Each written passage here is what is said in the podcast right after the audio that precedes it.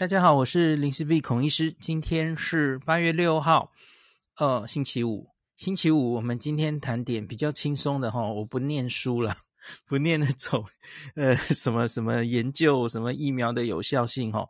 我们回过来讲一下台湾自己好了哈，因为最近台湾疫情相对比较稳定，所以我其实都不太讲本土的疫情哈。那其实大家每天看那个数字，其实也有点安心嘛。吼，昨天还个位数嘞，那今天是十例嘛。吼，那所以就是零星，几乎都是零星。而且你你那些案例，你可以看到它很多其实都是隔离中间嘛，居隔之间发发生的，可见它其实都是感染源蛮确定的哦。那我们是从这个三级降二级，降级。然后不解封的这一个七月二十六号到现在其实还没有两周嘛，哈，到下礼拜一下礼拜的这个九号，那最近我发现有一些在那个防疫记者会上，有一些记者朋友就在问，因为我们就两周两周的设定嘛，吼，说这两周是降回二级嘛，就说所以十号以后有可能再降吗？而且连续几天都在问哦，我就说孩子别傻了。你现在是怎样？怎么可能啊？哎哎，大家记不记得我们现在哈？大家知道我们现在看到的案例，其实都是反映十四天前的状况，这已经讲烂了，对吧？大家应该知道这件事吧？你现在哈，从这个呃降级以来到今天八月六号，还不到十四天，我们现在看到这一段时间的这些零星案例，是反映着我们在降级之前。在三级的最后一段，我们做的很好，解读就是这样而已。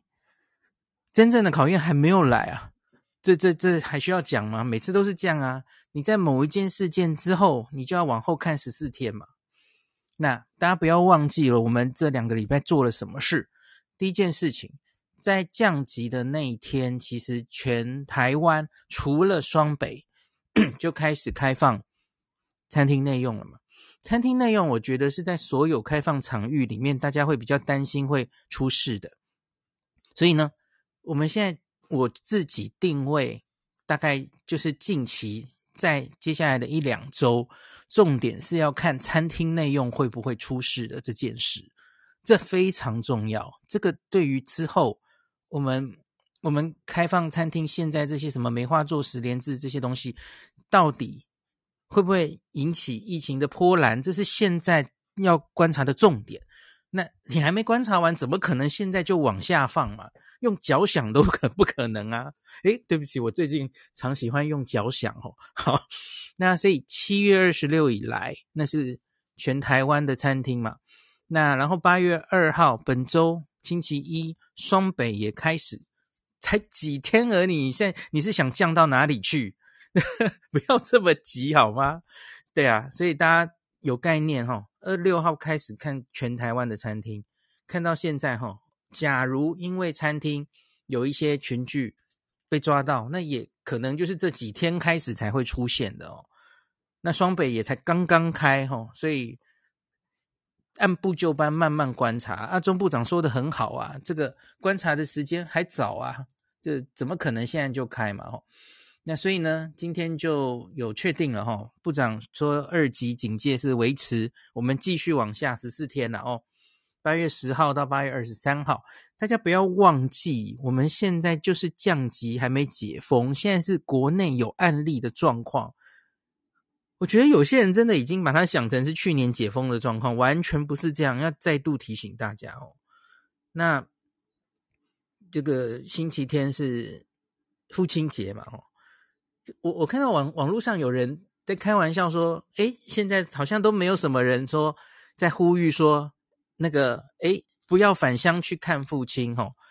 他说，因为没有什么人真的会返乡去看父亲，所以不用呼吁。我觉得父亲好可怜哦，怎么会这样子？妈妈大家都爱吼，要回去看妈妈这样啊。爸爸好可怜哈，爸爸哎，跟爸爸一起这个啊，在线上看奥运闭幕式如何？就是我觉得大家。这六日大概会下雨了哈，那很多地方搞不好会暴雨什么的，可能也不太能出来哈，所以还好，这个六日不不太会担担心群聚的问题啦。那就是我想提醒大家的，就是看看外面的世界啊，就是 Delta 已经烧成什么样了吼。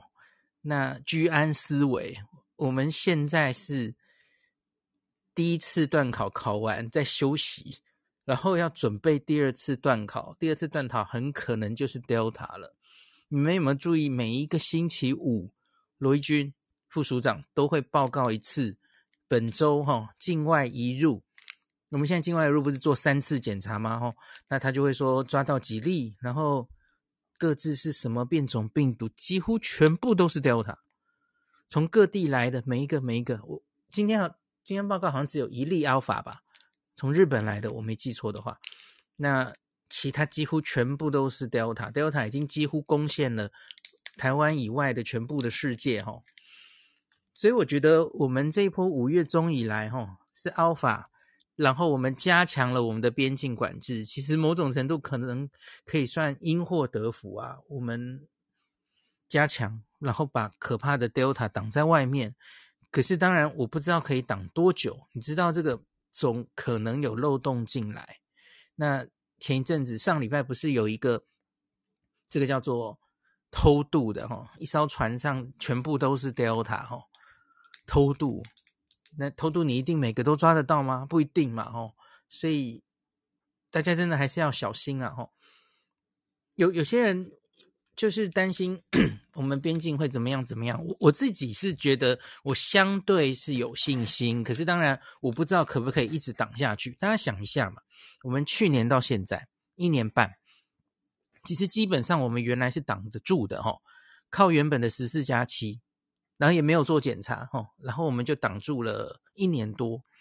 那后来是因为诺富特事件嘛哈，诺富特旅馆的管理问题，所以因此有了破口，他进来了。可是这个之外，其实我们边境管理其实是做得很好的呀，吼。而且现在其实，在原来的十四加七之外是变严格嘛，因为因应 Delta，所以把它更加严了。入境是普筛的哦，吼，第一天、第十四天都做 PCR，中间还有一次快筛，所以几乎不太会漏掉。我说几乎不会太漏掉，当然还是有机会漏掉，因为有未阴性、有潜伏期的问题。那可是。漏掉的几率应该是小哈，应该是非常小，因为你做了三次嘛。那所以我觉得可能可以把它挡在外面的几率当然是高，可是我们不能掉以轻心啊！要为我们现在争取的这些时间哈，希望不会来啦。那可是万一他真的来了，那当然他来的那个时候就是考验我们的准备，就是大家都知道。Delta 考验的可能是两季的覆盖率了哈，不是只有一季而已。那那最近台湾也面临一些疫苗的荒，就是其实跟日本、韩国一样了哈，就是疫苗到货，诶，忽出现了缺口哈，有一阵子疫苗就怎么样都没来哈，这这不是只有台湾的问题了哈。你买了很多，可是现在全世界就是缺货嘛，那真的其实也是蛮不得已的哈。那我觉得大家，我我有发现大家有这种第二季不知道在哪，第一季不知道在哪的焦虑哦。我觉得大家稍安勿躁了哈，真的，因为我上次跟大家分享了加拿大嘛哈，加拿大其实也许第二季延到十六周再打也还好哈，他们有部分的资料显示那个免疫力还不错哈，所以我觉得这大概是趋势了哈。嗯，指挥中心正在研议是不是。要把大家的第二剂莫德纳再往后延吼，就可能是不得已啦吼。可是至少前面有一个加拿大的案例，让我们觉得这样做好像 make sense。那可是要要注意的是，这个人家加拿大成功是因为他们后来结果疫苗就很快赶上来了，所以他暴露在那个大家吼可能是只打一剂的。不管哪一个疫苗，然后可能有点空窗期的时间，其实并没有太长，顶多可能是一两个月吧，吼。可是假如我们然后疫苗的空窗期太长的话，那当然可能面临的风险就比较大了。那英国去年十二月的那个说延后八周施打嘛，那他们其实后来也是那个 AZ 自己的，因为国产嘛，量能就起来，然后国外的 BNT 也来了，所以他们其实面临的空窗期考验好像也还好吼。那所以我觉得这真的是接下来的疫苗量怎么样？听说郭董去欧洲催货了嘛，我希望他可以成功，希望 BNT 可以早点来吼。那也许解燃眉之急这样子哦。那另外当然就是国产疫苗可能可以跟上来解决部分的问题，可是我觉得真的可能是部分的问题，因为高端的产能。哎，我下次假如有机会再请教，嗯，连医师，我会再问清楚一点哦。因为高端跟联雅，我跟大家讲过嘛，吼，分子不一样，高端是比较大分子的蛋白疫苗。联雅是小分子的，那联雅的量产理论上会比较没有问题，会比较快。那高端可能没办法做的这么快，像昨天连医师也是说，八月底前搞不好你再怎么做，可能只有五十万剂哦。五十万剂是什么啊？我们两天就打完了耶，两天就打完了。对，所以其实他可能不能。解决太多问题，哈，这个有点麻烦，哈。你说每个月每个月一百万，每个月三天就打完了。假如大家愿意打的话，哈，那所以真的其实疫苗还是不够，哈。我我自己觉得疫苗够啊，到 Delta 来的时候，我们会比较有信心的数字大概是多少呢？高标，我们最后可以。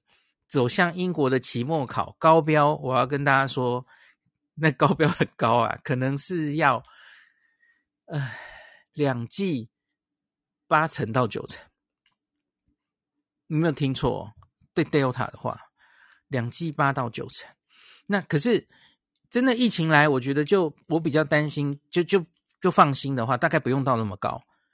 重点是，呃。就要六十岁好了，六十岁以上，你可以说是第十类之前那些人，假如覆盖率都有到八九成以上，我觉得其实就已经很好了。至少一剂，最好两剂。齁，这些人至少一剂，其实已经可以防 Alpha 的，呃，对不起，Delta 的都重症了。齁，至少一剂，大家应该都可以。那再来，当然就准备往第二剂试打。齁，所以。在我们的这个到第二次段考前的准备时间，我觉得阶段的目标其实就是先让越多人 cover 到第一季越好。那可是，假如已经打到了第十类，打得差不多第一季之后，我觉得国家会面临选择：你要继续往更多的人打第一季，还是你要让这些老人家，然后容易重症的人打他们的第二季？这个国家其实会面临选择，然后当然九月有疫苗后续进来，不管是 AZ，不管是 mRNA，谁比较多会决定于下一阶段我们要不要开放混打，要怎么样混打？对，那都是九月以后的事哦。现在真的不太能预估会发生什么样的状况哦，所以我觉得大家真的是这段期间呢，以心态放轻松。心态放轻松，可是防疫的作为还是要保持。我觉得就内内化为，直到我们真的有一天走向期末考前，我觉得大家都要保持一定的警觉哈。然后不管国家的政策是怎么变，怎么变了哈，那大概这样子。那台湾的这个二级警戒，我刚还没有念完。它有一些场域也开始会慢慢开放哈，比方说今天就公布了一个游泳池有条件开放了哈，我觉得应该就是因为各行各业都会去说，哎，我们开放好像其实没有问题哈，对，现在其实就是一个在摸索的时候哈，因为你虽然国外有很多例子，可是国外的例子不一定能套用在国内哈，那所以我觉得就是边做边学啦哈，像他今天说什么。诶，落实教育部定定的防疫指引，那个需落实十连制啊，总量管制进游泳池的总量了哦。场内全程戴口罩。等一下，这什么意思啊？是戴着口罩游泳吗？我觉得怪怪的。诶，那口罩湿了，我就不行了。是在是应该是说，游下水前都要准戴着口罩，是不是？好，然后淋浴间三温暖戏水池是不开放的，这样子哈。那这大概真的要实际施行之后才才能才觉得，诶，什么样的问题是不是不太行哈？然后什么根据水道长度计算容留人数进行总量管制，分时段入场，各场次需间隔三十分钟以上等等的哈。那开放十人以下小班游泳课程。场内要全程佩戴口罩，避避免饮食。诶，这一篇中央社的新闻，我记得应该还有一个很重要的，就是一旦有确诊，要有应变措施。其实我我一直觉得所有场域开放林林总总的规定，可是这一句最重要。一旦有确诊的应变措施是什么？就是你要怎么去框那些呃那个确诊的。可能确诊的接触者，哦，怎么样去抓出来，让疫情不会放大？我觉得那才是重中之重，哦。好，另外我想提醒大家一件事，因为我今天下午就有 po 了一篇，哦，我就说这个，嗯，大家好像其实街上人越来越多，然后大家好像都有点，嗯，要说放松，我觉得其实还好，因为我自己这几一两周。在台北的街头，我觉得口罩的覆盖率是百分之百，我自己看到的了。可是我不知道中南部的朋友你们觉得怎么样哈？那我就看到很多人留言，有各式各样的意见嘛哈。那其中有一个意见，我我有点担心，这个我想特别讲一下。他说他觉得很多人或是店家其实已经不在乎那个手机那个简讯的实 QR code 扫的那个十连制了哈。唐凤做的那个，我个人是很乖哦，因为其实我也用得很顺手了嘛，吼，Q QR code 的 APP，然后扫一下，马上就很简单嘛，吼。那可是他们就观察到很多人其实已经不管不管这件事了，吼，店员其实也不看，吼，他他觉得不太好，大家已经都松懈了。我要提醒大家，这个要做，这个重要，因为吼。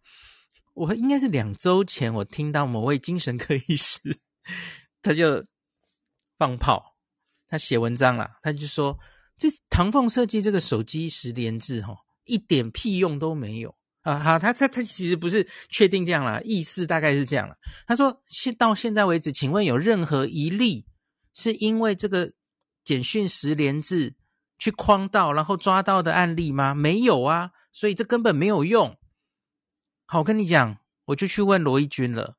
我说：“一军呐、请问现在有没有有没有用这个简讯实联制，然后去找到人，然后确诊案例？”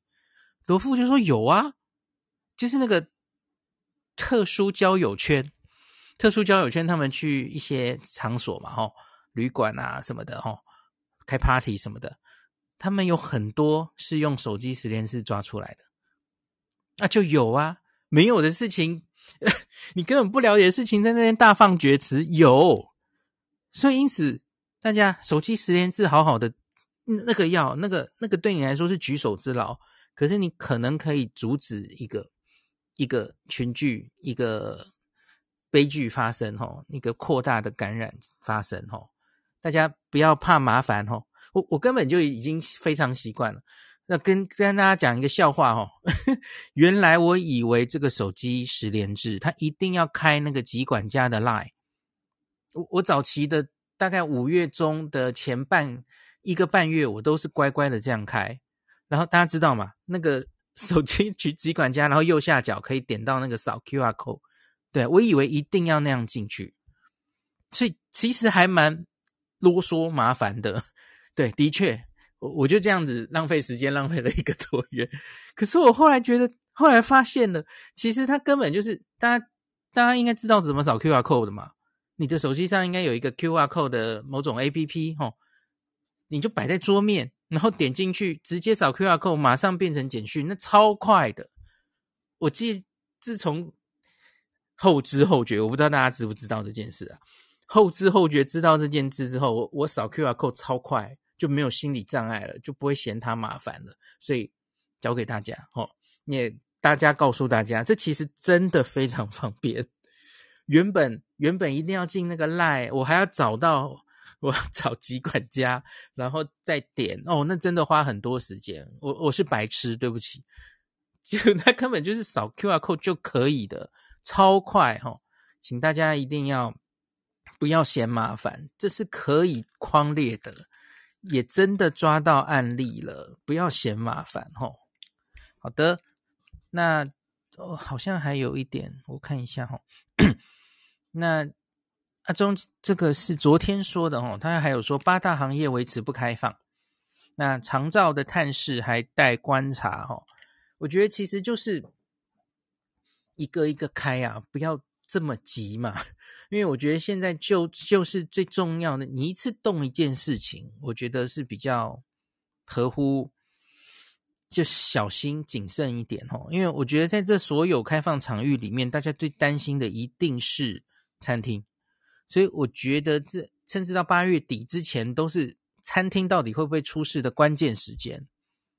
那这跟生计非常有关系，所以我我觉得值得花比较长的一段时间慢慢观察。那你现在就不要再想那边什么，我们现在往八大开，往万华的茶艺馆是不是也要开？我觉得那个想太远了。呃，好啦，那是后面了，很后面了哈。你可是你现在先把餐厅做好来嘛？对啊，然后对，因为柯 P 有提到说什么万华哈，说。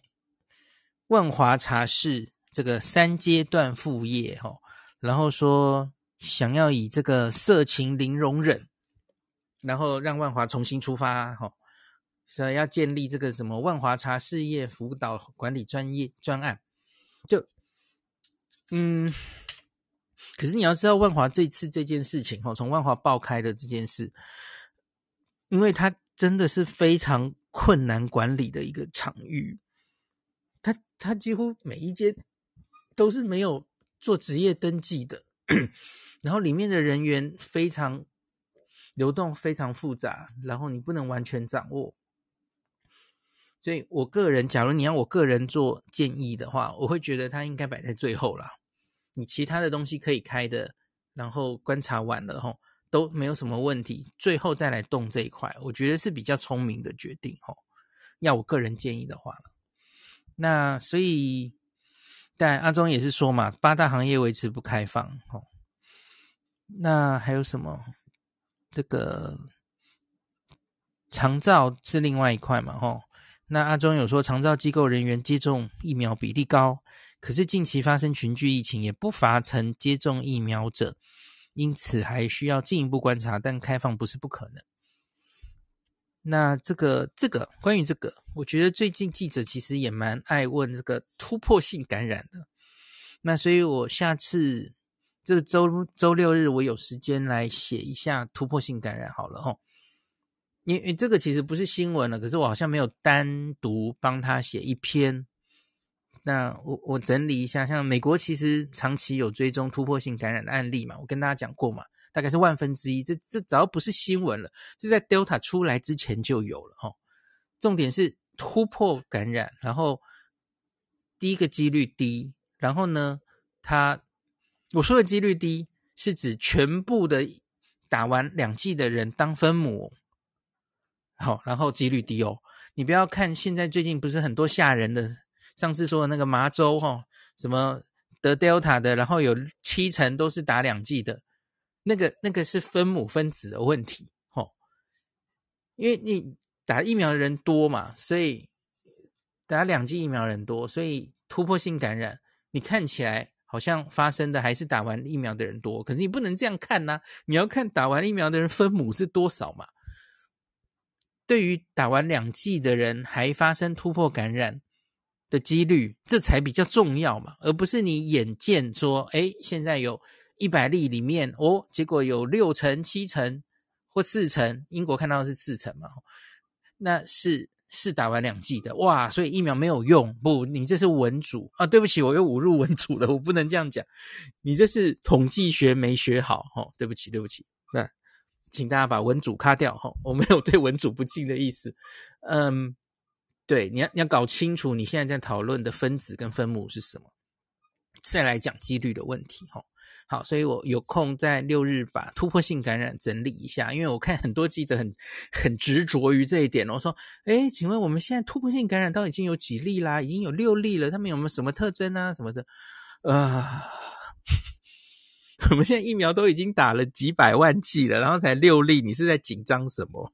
你不觉得很奇怪吗？OK，好好，那今天就讲到这里吧。